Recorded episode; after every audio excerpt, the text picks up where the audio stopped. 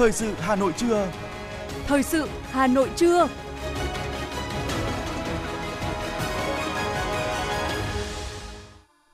Quang Minh và Thúy Hằng xin được đồng hành cùng quý thính giả trong 30 phút của chương trình thời sự trưa nay, thứ Năm, ngày 19 tháng 1 năm 2023. Chương trình có những nội dung chính sau đây.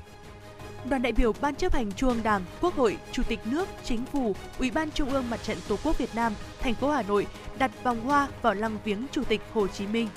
Hơn 30.000 suất quà Tết đến với người có hoàn cảnh khó khăn. Thị trường giỏ quà Tết hàng Việt chiếm ưu thế. Trong phần tin thế giới, Việt Nam đóng góp ý kiến tại phiên họp lần thứ 4 Ủy ban đặc biệt của Liên Hợp Quốc. Cựu Tổng thống Mỹ Donald Trump phát động chiến dịch tranh cử. Sau đây là nội dung chi tiết. Thưa quý vị và các bạn, nhân dịp Tết Nguyên đán Quý Mão năm 2023, sáng nay, đoàn đại biểu Ban chấp hành Trung ương Đảng, Quốc hội, Chủ tịch nước, Chính phủ, Ủy ban Trung ương Mặt trận Tổ quốc Việt Nam đã đặt vòng hoa vào lăng viếng Chủ tịch Hồ Chí Minh. Lãnh đạo Đảng, Nhà nước thành kính tưởng nhớ, bày tỏ lòng biết ơn vô hạn đối với công lao to lớn của Chủ tịch Hồ Chí Minh, vị lãnh tụ thiên tài của Đảng và nhân dân ta, người thầy vĩ đại của cách mạng Việt Nam. Toàn Đảng, toàn dân, toàn quân ta quyết kiên trì đi theo con đường Chủ tịch Hồ Chí Minh đã lựa chọn, chung sức, đồng lòng, nỗ lực phấn đấu xây dựng nước Việt Nam hòa bình, độc lập, thống nhất, dân chủ, giàu mạnh, vững bước đi lên chủ nghĩa xã hội. Tiếp đó, đến đặt vòng hoa tại đài tưởng niệm các anh hùng liệt sĩ, đoàn đại biểu Trung ương bày tỏ lòng tưởng nhớ những người con ưu tú của dân tộc đã không tiếc máu xương, dũng cảm chiến đấu, hy sinh vì sự nghiệp đấu tranh giải phóng dân tộc, vì nền độc lập tự do của Tổ quốc, vì hạnh phúc của nhân dân. Lãnh đạo Đảng, Nhà nước đã đến đặt vòng hoa, dâng hương, kính viếng các vị tiền bối cách mạng và các anh hùng liệt sĩ tại nghĩa trang Mai Dịch. Cũng trong sáng nay, đoàn đại biểu Thành ủy, Hội đồng Nhân dân, Ủy ban Nhân dân, Ủy ban Mặt trận Tổ quốc Việt Nam thành phố Hà Nội do Ủy viên Bộ Chính trị, Bí thư Thành ủy Đinh Tiến Dũng dẫn đầu đã đến đặt vòng hoa vào lăng viếng Chủ tịch Hồ Chí Minh. Tham gia đoàn, Phó Bí thư Thường trực Thành ủy Nguyễn Thị Tuyến, Chủ tịch Hội đồng Nhân dân thành phố Nguyễn Ngọc Tuấn, Phó Bí thư Thành ủy Nguyễn Văn Phong, Chủ tịch Ủy ban Mặt trận Tổ quốc Việt Nam thành phố Nguyễn Lan Hương cùng lãnh đạo các sở, ban, ngành thành phố thành kính tưởng nhớ Chủ tịch Hồ Chí Minh, người luôn dành tình cảm, sự quan tâm đến Hà Nội, Đảng bộ, chính quyền và nhân dân thủ đô, nguyện chung sức đồng lòng xây dựng thủ đô ngày càng phát triển, văn minh, hiện đại. Tiếp đó, đoàn đại biểu thành phố Hà Nội đến dâng hương tưởng nhớ các anh hùng liệt sĩ. Tại nghĩa trang Mai Dịch, đoàn đại biểu thành phố Hà Nội đã dâng hương tưởng nhớ các bậc tiền bối cách mạng, anh hùng liệt sĩ đã dành cả cuộc đời cống hiến cho sự nghiệp đấu tranh, giải phóng dân tộc, xây dựng và bảo vệ Tổ quốc. Thưa quý vị và các bạn, Ủy ban Nhân dân thành phố Hà Nội vừa ban hành kế hoạch tổ chức Tết trồng cây đời đời nhớ ơn Bác Hồ xuân Quý Mão năm 2023 thành phố Hà Nội.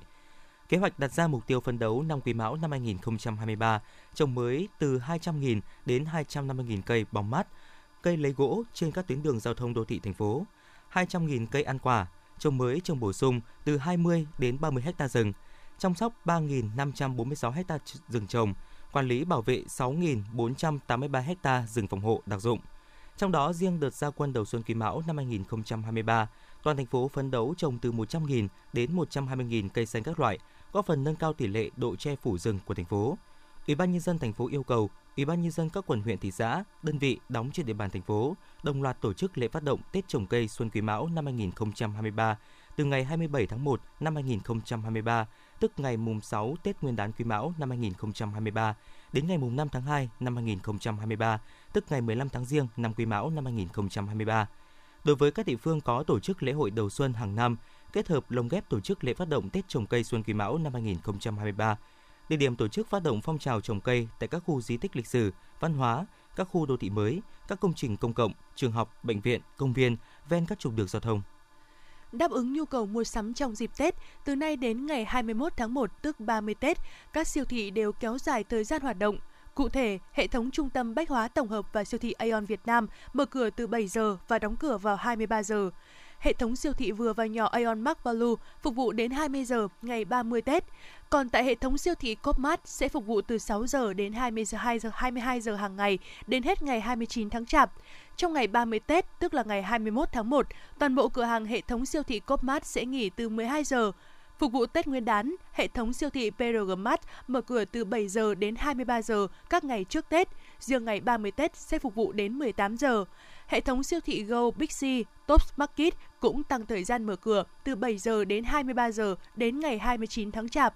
Riêng ngày 30 Tết, hệ thống này sẽ mở cửa từ lúc 7 giờ và dừng hoạt động vào lúc 14 giờ.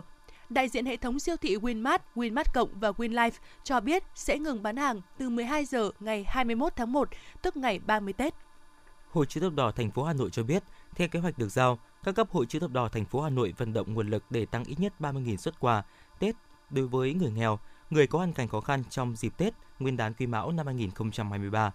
Thực hiện kế hoạch, các cấp Hội Chữ Thập Đỏ đã vận động, huy động nguồn lực xã hội bằng nhiều hình thức sáng tạo, linh hoạt như tổ chức chương trình Tết nhân ái ở các quận huyện thị xã, đưa chương trình đón Tết vui xuân, tặng quà đến với cộng đồng vùng khó khăn. Với những trường hợp có hoàn cảnh đặc biệt, các cấp Hội Chữ Thập Đỏ trực tiếp đến thăm hỏi, động viên, tặng quà cho họ và gia đình. Nhờ đó, tính đến ngày 18 tháng 1, tức ngày 27 tháng Chạp năm Nhâm Dần năm 2022, số lượng các suất quà được trao cho người có hoàn cảnh khó khăn đã vượt kế hoạch được giao. Thông qua đó, góp phần giúp các gia đình có thêm lương thực, thực phẩm, khoản tiền trang trải trong dịp Tết. Tổng Liên đoàn Lao động Việt Nam thông tin báo cáo tình hình tiền lương thưởng Tết năm của 63 tỉnh, thành phố tại 54.202 doanh nghiệp có báo cáo, tương ứng với 4,38 triệu lao động, chiếm 16,2% tổng số lao động làm công hưởng lương trên cả nước. Tiền thưởng Tết âm lịch Quý Mão 2023 bình quân bằng gần 1 tháng lương, tương đương với 6,86 triệu đồng một người, tăng 11% so với thưởng dịp Tết âm lịch năm 2022, 6,18 triệu đồng một người. Ngoài tiền lương, tiền thưởng dịp Tết, tùy theo điều kiện mà các doanh nghiệp còn có các hình thức khác hỗ trợ, chăm lo cho người lao động nhân dịp Tết cổ truyền như tặng giò quà, tặng tiền tàu xe về quê đón Tết hoặc bố trí xe đưa người lao động về quê, bố trí hợp lý thời gian nghỉ Tết để người lao động có lịch trình thích hợp, đặc biệt đối với lao động làm việc xa quê. Bên cạnh đó, nguồn lực xã hội hóa chăm lo Tết cho người lao động tiếp tục được các cấp công đoàn vận động hiệu quả, ngày càng tăng so với các năm trước. Thưa quý vị và các bạn, rạng sáng nay ngày 19 tháng 1, tức 28 Tết Quý Mão, tại khu công nghiệp Thăng Long, huyện Đông Anh, thành phố Hà Nội, Công đoàn Thủ đô tổ chức đưa công nhân lao động về quê đón Tết. Hàng chục chuyến xe đã khởi hành trong không khí đầm ấm và xúc động. Dự và tiễn công nhân về quê ăn Tết, về phía lãnh đạo thành phố có các đồng chí Lê Hồng Sơn, Ủy viên Ban Thường vụ Thành ủy, Phó Chủ tịch Thường trực Ủy ban Nhân dân thành phố Hà Nội cùng đại diện lãnh đạo các ban ngành. Trong sáng ngày hôm nay đã có hơn 1.000 người lao động được về sum vầy cùng gia đình trên chuyến xe nghĩa tình. Phản ánh của phóng viên Hòa Mai. Lịch kịch chuẩn bị đồ từ nhiều hôm trước, mới 4 giờ sáng dù trời còn rất lạnh, hai anh em anh Hoàng Văn Ba ở tỉnh Nghệ An đã thức giấc để mang hành lý lên đường về quê đón Tết. 6 giờ sáng, hai anh em đã có mặt tại khu công nghiệp Bắc Thăng Long, Hà Nội. Hai anh em vác trên vai thùng lớn bao gồm bánh trái, mứt kẹo và Tết của công ty. Không phải bon chen trên những chuyến xe khách chật chội, khiến những người con xa quê tràn ngập niềm vui. Anh mua cái gì mà nhiều đồ này hả? Giờ này ngày Tết về cả năm mình sắm đồ về thắp hương cho ông bà chứ. Nên là được đi cái chuyến xe này mà được cần thoải mái mang đồ như này thì anh thấy như nào ạ? Vui quá, rất là vui. Nói chung là cũng hào hứng lắm, chuẩn bị nhiều lắm rồi. Đây mà về nhà anh thì là bình thường thì đi hết bao lâu ạ? Tầm cỡ 6 tiếng ạ. Có cái chuyến xe như thế này thì nó khiến cho cái mức chi phí của gia đình anh được tiết kiệm là bao nhiêu ạ? Được đi 1,5 triệu, giờ về xe nó tăng cao lắm. Thời điểm này, công nhân trên cả nước đã bắt đầu hành trình về quê ăn Tết. Và trên hành trình ấy, những chuyến xe ấm áp tình người lại tiếp tục được lăn bánh. Những chuyến xe không đồng đi khắp các miền quê xa là nỗ lực của các cấp công đoàn thủ đô cùng cộng đồng doanh nghiệp trên địa bàn dành cho những người con xa quê. Và đặc biệt, sau những ảnh hưởng của đại dịch Covid-19, qua nhiều mùa Tết thì năm nay người lao động mới có thể đoàn tụ cùng gia đình trong những ngày xuân. Điều này khiến cho niềm vui càng được nhân lên. Hôm nay là tôi về quê cùng với con gái là 12 tuổi. Nhưng mọi năm thì dịch Covid thì năm nay thì tôi được sự quan tâm của ban chấp hành khu công nghiệp thì tôi lại về xe công đoàn. Thì tôi rất là vui và phấn khởi thì khi có được xe công đoàn cấp trên tạo điều kiện để về quê. Cán bộ công đoàn của công nghiệp cũng như công ty là hỗ trợ công nhân về quê ăn Tết. Em lần đầu tiên xa nhà lên đây làm việc ạ. Em cảm thấy rất vui và cảm ơn đến các công đoàn, các cấp của công ty ạ. Mong muốn là mọi người ai cũng vui vẻ và công đoàn năm mới thì em mong được thì lương sẽ ai công nhân sẽ muốn được tăng lương và được nhiều lương thưởng, các chế độ ổn định ạ. Chúc mừng năm mới! Trong dịp Tết Nguyên đán Quý Mão năm nay, với phương châm không để đoàn viên người lao động nào không có Tết, Liên đoàn Lao động thành phố Hà Nội đã chi hỗ trợ người lao động khó khăn với tổng số tiền trên 48 tỷ đồng. Dịp này, Liên đoàn Lao động thành phố cũng đã hỗ trợ phương tiện đưa 1.200 công nhân lao động thuộc Công đoàn Khu Công nghiệp và Công đoàn Ngành Dệt May Hà Nội về quê đón Tết cùng gia đình. Liên đoàn các quận, huyện, thị xã, công đoàn ngành cũng đã triển khai tổ chức các chương trình hỗ trợ phương tiện, vé tàu xe, đưa công nhân lao động khó khăn trên địa bàn về quê đón Tết. Ông Lê Đình Hùng, Phó Chủ tịch Liên đoàn Lao động thành phố Hà Nội cho biết. Với quan điểm là không để công nhân nào không có Tết, đặc biệt những công nhân khó khăn. Chính vì vậy chúng tôi yêu cầu công đoàn các cấp quan tâm phối hợp với doanh nghiệp đảm bảo chế độ tiền lương, tiền thưởng, các chế độ phúc lợi, đặc biệt là lương thưởng tháng 13 rồi nhiều những cái lương thưởng cuối năm để công nhân có thể về quê đón Tết cùng gia đình vui vẻ đầm ấm. Với mong muốn liên quan là công đoàn thì đồng hành cùng với công nhân lao động và cùng với doanh nghiệp để chăm lo tốt nhất cho công nhân lao động. Thưa quý vị, không khí xuân đang đến rất gần. Được trở về quê hương, được đoàn tụ cùng với gia đình là mong ước của bất cứ lao động nào khi đi làm ăn xa.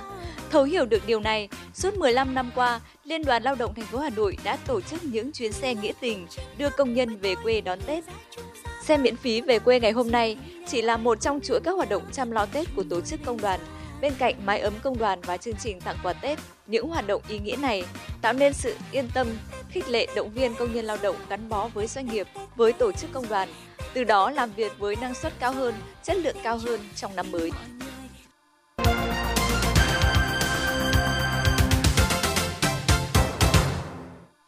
Chương trình thời sự xin được tiếp nối với một số thông tin kinh tế. Thưa quý vị, vụ thị trường châu Âu, châu Mỹ, Bộ Công Thương cho biết năm 2022, tình hình thế giới và khu vực châu Âu có nhiều diễn biến phức tạp, khủng hoảng năng lượng, lạm phát tăng cao, chính sách tiền tệ thắt chặt, tăng lãi suất kéo dài ở nhiều nước, tiêu dùng có xu hướng giảm, nhưng xuất nhập khẩu hàng hóa của Việt Nam vẫn đạt được những kết quả tích cực. Cụ thể, tổng kim ngạch xuất nhập khẩu hàng hóa giữa Việt Nam với các nước châu Âu đạt khoảng 76,3 tỷ đô la Mỹ, tăng 5,1% so với năm 2021. Trong đó, kim ngạch xuất khẩu đạt gần 56 tỷ đô la Mỹ, tăng 10,2%. Thặng dư thương mại của Việt Nam với khu vực thị trường châu Âu đạt 35,5 tỷ đô la Mỹ. Kết quả ấn tượng này đã góp phần quan trọng vào tăng trưởng kim ngạch xuất nhập khẩu và kinh tế của cả nước. Mới đây, Thống đốc Ngân hàng Nhà nước Việt Nam đã ban hành chỉ thị về tổ chức thực hiện các nhiệm vụ trọng tâm của ngành ngân hàng trong năm 2023. Trong chỉ thị, Thống đốc đã đề ra hàng loạt những nhóm mục tiêu và nhiệm vụ tổng quát cho năm 2023. Cụ thể, chỉ thị yêu cầu điều hành chính sách tiền tệ chắc chắn, chủ động, linh hoạt, hiệu quả, phối hợp đồng bộ, chặt chẽ với chính sách tài khóa và các chính sách kinh tế vĩ mô khác nhằm kiểm soát lạm phát mục tiêu năm 2023 bình quân khoảng 4,5%, góp phần ổn định kinh tế vĩ mô, hỗ trợ tăng trưởng kinh tế hợp lý. Giá mua vàng SJC đầu phiên giao dịch ngày hôm nay đang ở mức 66,70 triệu đồng một lượng, bán ở mức 67,70 triệu đồng một lượng, trong khi giá vàng thế giới giao ngay giảm về 1.902 đô la Mỹ một ounce.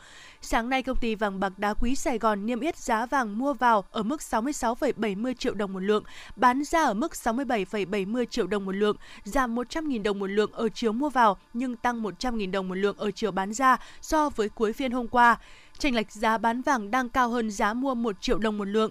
Tập đoàn Doji niêm yết giá vàng mua vào ở mức 66,50 triệu đồng một lượng, bán ra ở mức 67,70 triệu đồng một lượng, ngang với mức giá cuối phiên giao dịch hôm qua. Chênh lệch giá mua và bán vàng tại Doji đang ở mức 1,2 triệu đồng một lượng. Thưa quý vị và các bạn, Tết Nguyên đán đang đến gần, thời điểm này sức mua của người tiêu dùng đã bắt đầu sôi động. Cùng với nhiều loại hàng hóa, giò quà Tết là mặt hàng được nhiều khách hàng quan tâm. Nắm bắt tâm lý người tiêu dùng thắt chặt hơn trong chi tiêu, các đơn vị bán lẻ đã cung ứng ra thị trường với nhiều sản phẩm made in Việt Nam, đảm bảo chất lượng, giá phải chăng để phù hợp với túi tiền của người tiêu dùng. Phản ánh của phóng viên. Chỉ còn ít ngày nữa là đến Tết Nguyên đán Quý Mão 2023. Thời điểm này, thị trường giỏ quà Tết đã khá sôi động và rất đa dạng, phong phú về mẫu mã. Năm nay, ghi nhận sự lên ngôi của giỏ quà Tết với những sản phẩm là bánh kẹo sản xuất trong nước, các đặc sản vùng miền. Theo khảo sát của phóng viên tại một số tuyến phố kinh doanh mặt hàng bánh mứt kẹo như Hàng Buồm, Hàng Chiếu, Sơn Tây, Đội Cấn, Trần Xuân Soạn, Lò Đúc cho thấy các mặt hàng như bánh kẹo sản xuất trong nước như Kinh Đô, Hải Hà, Orion được tiêu thụ khá mạnh với giá cả phải chăng. Bên cạnh đó, nhiều mặt hàng nông sản đặc sản địa phương như hoa quả, mứt Tết, gạo, cà phê đặc sản cũng được đưa vào giỏ quà chuẩn bị cho dịp Tết Nguyên đán Quý Mão 2023. Giỏ quà Tết phân khúc bình dân năm nay được ưa chuộng hơn hẳn phân khúc trung và cao cấp. Cùng gia đình đi sắm Tết, chị Nguyễn Thị Thanh ở Mỹ Đình cho biết, trong những năm trở lại đây, hàng hóa do Việt Nam sản xuất mẫu mã ngày càng được cải tiến theo từng năm và rất đẹp, đa dạng, giá thành hợp lý, chất lượng đảm bảo. Chính những yếu tố này nên gia đình chị Thanh lựa chọn tiêu dùng biếu tặng nhiều hơn đối với các sản phẩm hàng Việt mỗi khi Tết đến và các ngày lễ lớn trong năm. Mọi người thì thường là mua sắm đồ ngoại nhiều, nhưng mà bản thân mình thì lại thấy là đồ nội mẫu mã nó cũng đẹp hơn và mức giá của hàng nội thì nó rất là nhiều cái tốt, cho nên là mình cũng sẽ lựa chọn nhiều hàng của trong nước hơn. Không chỉ các cửa hàng kinh doanh mà nay tại các trung tâm thương mại, siêu thị, cửa hàng tiện ích cũng tung ra nhiều loại giỏ quà Tết đa dạng về chủng loại, mẫu mã và giá cả, phục vụ người tiêu dùng mua lẻ cũng như các công ty, đơn vị đặt số lượng lớn. Trung tâm thương mại Big C Thăng Long, giỏ quà Tết được lên kệ với nhiều kiểu dáng, mẫu mã bắt mắt, trong đó trên 90% là hàng Việt với mức giá vô cùng dễ chịu, từ 299.000 đồng đến 699.000 đồng một giỏ. Tại Mega Market, dịp Tết này, siêu thị cung cấp khoảng 16 loại giỏ quà Tết cho khách hàng cá nhân và doanh nghiệp với giá dao động từ 300 đến 2 triệu đồng một giỏ. Tại Mega Market, dịp Tết này, siêu thị cung cấp khoảng 16 giỏ quà Tết cho khách hàng cá nhân và doanh nghiệp theo các chủ đề sum vầy, an khang, phú quý với giá dao động từ 399.000 đồng đến 2 triệu đồng một giỏ. Còn hệ thống siêu thị WinMart và WinMart Cộng đã ra mắt 3 nhóm sản phẩm giỏ quà tặng Tết phổ thông với các mặt hàng chính là bánh, kẹo, mứt, bia, rượu, trà, cà phê do Việt Nam sản xuất với nhiều mức giá từ 399.000 đồng đến 699.000 đồng một giỏ tùy từng loại. Bà Phạm Thị Ngọc Lan, Phó Giám đốc Co.op Food miền Bắc cho biết, các sản phẩm quà Tết tại hệ thống chủ yếu là hàng Việt Nam như cà phê, hạt điều, bánh, kẹo, mứt, rượu. Giỏ quà Tết đoàn viên bao gồm các sản phẩm đậu phộng phô mai Tân Tân, cà phê Wake Up Nấu Đá, kẹo Sugus, trà vị chanh Nesty, bánh hữu nghị, trái cây sấy Vinamit, rượu vang Đà Lạt. Đây đều là những sản phẩm được sản xuất tại Việt Nam. Đặc biệt, để thu hút người mua, Co.op Food đã đưa ra các giỏ quà Tết với tên gọi và lời nhắn khác nhau như Tết Bình An, Tết Sung Túc, Tết Cát Tường. Đối với các kênh tiêu thụ sản phẩm trong nhiều năm trở lại đây, hàng Việt Nam luôn chiếm tỷ lệ rất cao tại các hệ thống bán lẻ với hơn 90% hàng Việt trong danh mục hàng hóa đang kinh doanh. Hệ thống Co.op Food miền Bắc đã chuẩn bị đầy đủ, đa dạng các chủng loại bánh kẹo, mứt, hàng tiêu dùng để đáp ứng nhu cầu mua sắm ngày Tết. Bà Phạm Thị Ngọc Lan cho biết. Cái sức tiêu thụ trong hệ thống của Sài Gòn Co.op đối với cái hàng Việt là trên 90%. Thì các cái doanh nghiệp Việt mình thấy là họ có rất nhiều cái chuyển mình để trong cái công tác mà điều chỉnh hoặc là có những cái sản phẩm về mẫu mã chất lượng cải tiến rất là tốt, mẫu mã hình ảnh, đặc biệt về mặt chất lượng là luôn luôn có cái sự cải tiến và cạnh tranh rất là tốt với lại sản phẩm ngoại nhập. Cái giỏ hàng hóa của chúng tôi thì năm nay thì nó cũng sẽ chuyên về những cái hàng nhu yếu phẩm, thậm chí là đối với lại hàng nhóm là gia vị hoặc là lương thực thực phẩm cũng sẽ đưa qua những cái giỏ quà, chứ nó không hạn chế ở những cái hàng là bánh kẹo hay là rượu bia nước ngọt nữa. Cái giới hạn của giỏ quà thì nó sẽ mở rộng ra để cho người dân có nhiều cái sự lựa chọn. Ngoài giỏ quà Tết từ bánh kẹo thì giỏ quà hoa quả, đặc biệt là nông sản made in Việt Nam cũng được khá nhiều người tiêu dùng ưa chọn. Giá của giỏ quà này dao động từ 300.000 đến 600.000 đồng một giỏ tùy từng loại như bưởi da xanh, bưởi diễn, cam canh, xoài cát chu, vú sữa Lò Rèn, roi đỏ An Phước, nho Ninh Thuận. Không khó để nhận ra trong nhiều giỏ quà độc đáo lạ mắt là đặc sản các vùng miền, chẳng hạn như giỏ quà gồm trà xanh Thái Nguyên, thịt trâu các bếp Sơn La, hạt điều Giang Củi, Hải Bình Gia Lai, nấm rừng Sapa Lào Cai, chả mực Quảng Ninh, nem chua nướng Thanh Hóa. Giá cả của từng loại cũng không cao hơn so với năm trước, dao động từ 450.000 đồng đến 2 triệu đồng một giỏ. Về chất lượng hàng hóa trong giỏ quà, các nhà bán lẻ cam kết đảm bảo kiểm soát từ nguồn gốc hàng hóa với quy trình kiểm tra, đánh giá chất lượng sản phẩm nghiêm ngặt, đảm bảo vệ sinh an toàn thực phẩm. Việc đưa các sản phẩm hàng Việt vào giỏ quà Tết không chỉ hỗ trợ các doanh nghiệp tăng cường đầu ra cho sản phẩm, mà qua đó từng bước định hướng tiêu dùng cho khách hàng theo hướng tiết kiệm nhưng thiết thực. Cách làm này cũng khẳng định hàng Việt Nam không chỉ rẻ mà còn đẹp, ngon và mang lại giá trị dinh dưỡng cao cho người tiêu dùng Việt.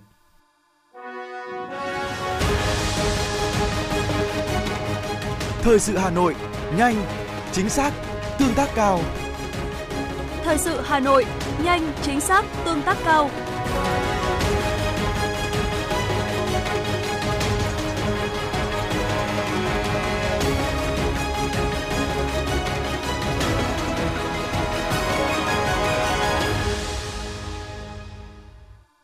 Thưa quý vị và các bạn, tối hôm qua, Tổng cục Hải quan cho biết, qua nghiệp vụ trinh sát, tuần tra, kiểm soát, thu thập, phân tích thông tin và soi chiếu, đội kiểm soát phòng chống ma túy Cục Hải quan Hà Nội phát hiện lô hàng gồm 8 kiện hàng, tổng trọng lượng 154 kg gửi từ Hà Lan về Nội Bài qua đường hàng không, nghi vấn có chứa ma túy.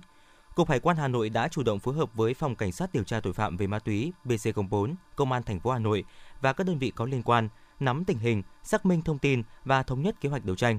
Cụ thể, ngày 12 tháng 1, Cục Hải quan Hà Nội phối hợp với Phòng 3, đội 5, Cục điều tra chống buôn lậu, Tổng cục Hải quan, BC04, Công an thành phố Hà Nội, BC04, Công an tỉnh Bắc Ninh phát hiện và bắt giữ một đối tượng với hành vi buôn bán, vận chuyển trái phép chất ma túy, thu giữ 6.790 g ketamine và 51,788 kg ma túy tổng hợp MDMA. Số ma túy được đối tượng đựng trong túi ni lông, cất giấu tinh vi trong các túi kẹo sô cô la đóng trong thùng các tông, hòng qua mặt lực lượng chức năng. Cục Hải quan Hà Nội cho biết đã bàn giao người, tang vật vi phạm cho BC04, Công an tỉnh Bắc Ninh thụ lý. Hiện tại, Phòng Cảnh sát điều tra tội phạm về ma túy BC04, Công an thành phố Hà Nội, Phòng Cảnh sát điều tra tội phạm về ma túy BC04, Công an tỉnh Bắc Ninh đang tiếp tục đấu tranh, điều tra làm rõ hành vi vi phạm của đối tượng và xử lý theo quy định của pháp luật. Cảng vụ hàng không miền Nam tại Cần Thơ vừa xử phạt 4 triệu đồng với một hành khách có hành vi thuốc lá điện tử trên máy bay. Người này hút thuốc trong quá trình xuống máy bay. Cụ thể, trên chuyến bay số hiệu VN7207 tối ngày 15 tháng 1 từ Hà Nội đến Cần Thơ, nữ hành khách HTM sinh năm 2004 trú tại huyện Long Mỹ, tỉnh Hậu Giang, ngồi ghế 30D. Trong quá trình xuống máy bay, tiếp viên phát hiện chị M hút thuốc lá điện tử ngay trên máy bay với sự chứng kiến của hành khách LTN. Khi phát hiện vụ việc, tiếp viên trên chuyến bay đã báo cáo với cơ trưởng và tiến hành lập biên bản vi phạm hành chính. Căn cứ điểm A khoản 2 điều 8 Nghị định 162/2018 về xử phạt hành chính trong lĩnh vực hàng không dân dụng, Cảng vụ hàng không miền Nam quyết định xử phạt chị M số tiền 4 triệu đồng. Quyết định xử phạt cũng nêu rõ, người bị xử phạt phải nộp tiền phạt trong thời hạn 10 ngày kể từ ngày nhận quyết định xử phạt.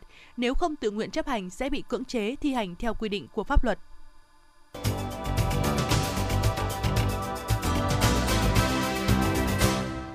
Xin được chuyển sang phần tin thế giới. Thưa quý vị, phiên họp lần thứ 4 Ủy ban đặc biệt của Liên Hợp Quốc xây dựng Công ước Quốc tế toàn diện về chống sử dụng công nghệ thông tin truyền thông cho mục đích tội phạm đã khai mạc tại trụ sở Liên Hợp Quốc tại Viên, Cộng hòa Áo.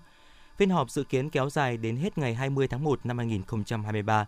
Tại phiên họp, đoàn Việt Nam phát biểu ý kiến một số nội dung dự thảo như phạm vi áp dụng, các tội phạm xâm nhập hệ thống công nghệ thông tin, lừa đảo sử dụng công nghệ thông tin và vấn đề trách nhiệm hình sự cá nhân. Theo thông báo của nhóm phụ trách chiến dịch tranh cử, cựu Tổng thống Donald Trump sẽ xuất hiện trước công chúng tại bang South Carolina vào ngày 28 tháng 1 tới để công bố đội ngũ tranh cử cấp bang tại bang này, chính thức phát động chiến dịch tranh cử Tổng thống vào tháng 11 năm tới. Đây là lần xuất hiện trước công chúng lần đầu tiên của cựu Tổng thống Trump kể từ khi tuyên bố ra tranh cử hồi tháng 11 năm ngoái. Bắc Mút hiện là điểm nóng nhất trên toàn bộ chiến tuyến dài hơn 1.300 km giữa Nga và Ukraine và là nơi diễn ra nhiều cuộc giao tranh ác liệt nhất trong cuộc chiến. Quân đội Ukraine cho biết Nga tiếp tục tập trung những nỗ lực chính nhằm thực hiện một cuộc tấn công theo hướng thành phố Bắc Mút. Hiện tại Nga chưa đưa ra bình luận về tuyên bố của Ukraine. Sau 3 năm đại dịch, Diễn đàn Kinh tế Thế giới Davos năm 2023 đã trở lại với khung thời gian truyền thống là tháng 1 đầu năm. Nhưng hội nghị năm nay được tổ chức trong bối cảnh địa chính trị và địa kinh tế được cho là phức tạp nhất trong nhiều thập kỷ. Đặc biệt, bóng ma suy thoái năm 2023 mang đến các cuộc họp bầu không khí ảm đạm. Tại Diễn đàn Kinh tế Thế giới, Tổng Giám đốc Quỹ Tiền tệ Quốc tế IMF dự đoán kinh tế thế giới sẽ tiếp tục giảm tốc trong năm 2023 và tăng trưởng kinh tế sẽ chạm đáy ở mức 2,7%. Cơ quan năng lượng quốc tế vừa đưa ra dự báo nhu cầu dầu mỏ toàn cầu năm nay sẽ tăng thêm 1,9 triệu thùng một ngày, lên mức cao kỷ lục 101,7 triệu thùng một ngày. Theo cơ quan năng lượng quốc tế, dự báo trên được đưa ra trong bối cảnh lạm phát hạ nhiệt, triển vọng kinh tế thế giới phần nào được cải thiện và việc Trung Quốc mở lại nền kinh tế nhanh hơn dự kiến. Khi Trung Quốc dỡ bỏ các hạn chế biên giới vào đầu tháng 1 năm 2023, giới đầu tư bắt đầu khởi động lại các dự án kế hoạch bị trì hoãn từ đầu. Theo Transform Border, một công ty chuyên gia tư vấn các vấn đề nhập cư tại Singapore, số lượng yêu cầu tư vấn từ công dân Trung Quốc có ý định thành lập văn phòng đầu tư gia đình ở đảo quốc Sư Tử đã tăng tới 30% trong khoảng 1 tháng trở lại đây. Sau các công ty công nghệ lớn như Meta, Amazon đều đã công bố các đợt sa thải lớn để đối phó với tình hình khó khăn, gã khổng lồ phần mềm Microsoft có thể là ông lớn công nghệ tiếp theo sẽ tham gia vào làn sóng sa thải nhân sự. Ngay trong tháng đầu tiên của năm 2023, Microsoft dự định cắt giảm khoảng 5% nhân sự, tương đương với 11.000 nhân viên. Theo dữ liệu của Cơ quan Quản lý Thảm họa và Hỏa hoạn Nhật Bản, trong một tuần tính đến ngày 15 tháng 1, số ca cấp cứu mà các đội cứu thương phải chật vật tìm bệnh viện tiếp nhận đã tăng lên mức kỷ lục với 8.161 ca. Đây là tuần tăng thứ tư liên tiếp khiến các đội cứu thương gặp không ít khó khăn. Con số này cũng cao gấp gần 2 lần so với năm ngoái và là lần đầu tiên vượt 8.000 ca kể từ tháng 4 năm 2020. Liên Hợp Quốc dự báo, Ấn Độ sẽ vượt Trung Quốc trở thành quốc gia đông dân nhất trên thế giới ngay trong năm 2023, mặc dù tốc độ tăng dân số của Ấn Độ đang chậm lại. Hiện nay, số dân 1,4 tỷ người của Trung Quốc chỉ cao hơn chút ít so với 1,38 tỷ người ở Ấn Độ. Công ty an ninh mạng Group IB mới đây đã công bố báo cáo thường niên mới nhất về các mối đe dọa các xu hướng tội phạm công nghệ cao 2022-2023. Báo cáo tiết lộ rằng các hoạt động của mã độc tống tiền vẫn là mối đe dọa an ninh hàng đầu đối với các công ty đại chúng và tư nhân trên toàn thế giới.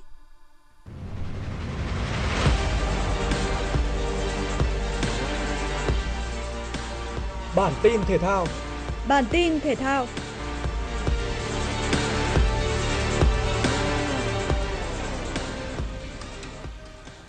Sau khi trở về Việt Nam cùng đội tuyển hôm 17 tháng 1, huấn luyện viên Park Hang-seo sẽ cùng vợ lên những kế hoạch cho kỳ nghỉ Tết tại Việt Nam.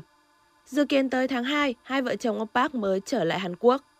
Hợp đồng của ông Park với Liên đoàn bóng đá Việt Nam sẽ kết thúc sau ngày 31 tháng 1. Sau thời gian này, ông chưa hẳn sẽ chia tay hoàn toàn với Việt Nam mà sẽ phát triển các dự án đào tạo bóng đá trẻ. Tham gia với thuyền trưởng 65 tuổi, còn có cả những trợ lý cũ ở tuyển Việt Nam. Trong 5 năm dẫn dắt U23 và tuyển Việt Nam, ông Park đã giành ngôi Á quân U23 châu Á, vào top 4 ASEAN, top 8 Asian Cup, vô địch và Á quân AFF Cup và lọt tới vòng loại thứ 3 một kỳ World Cup. Đó đa số là những nấc thang tuyển Việt Nam chưa từng vươn tới trong lịch sử. Tại trận đấu bù vòng 7 Ngoại hạng Anh, Manchester United đã hành quân tới London với khí thế cao có được từ chuỗi trận ấn tượng gần đây và đối thủ của họ là Crystal Palace. Quỷ đỏ đẩy cao đội hình ngay từ những phút đầu với mong muốn sớm có bàn mở tỷ số. Tuy nhiên, hàng phòng ngự đội chủ nhà lại chơi khá tập trung. Phải tới phút thứ 43, đội bóng áo trắng mới có được bàn mở tỷ số với cú dứt điểm của Bruno Fernandes.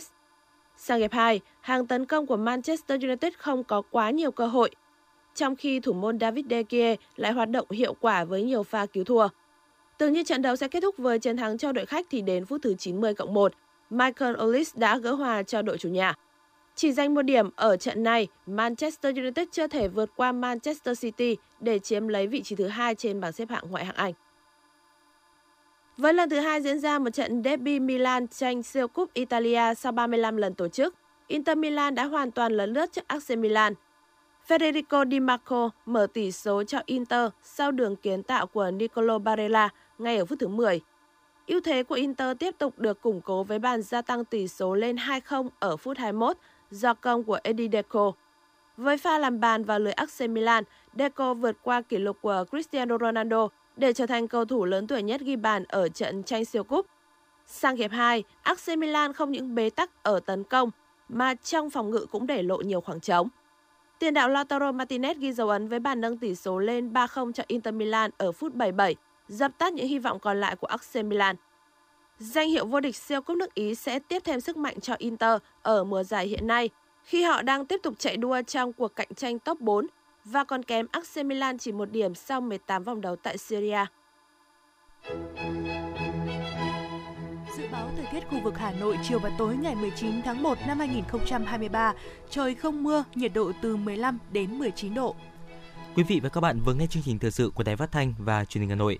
Chỉ đạo nội dung Nguyễn Kim Kiêm, chỉ đạo sản xuất Nguyễn Tiến Dũng, tổ chức sản xuất Vương Truyền, đạo diễn Kim Oanh, phát thanh viên Quang Minh, Thúy Hằng cùng kỹ thuật viên Kim Toa thực hiện. Hẹn gặp lại trong chương trình thời sự sau.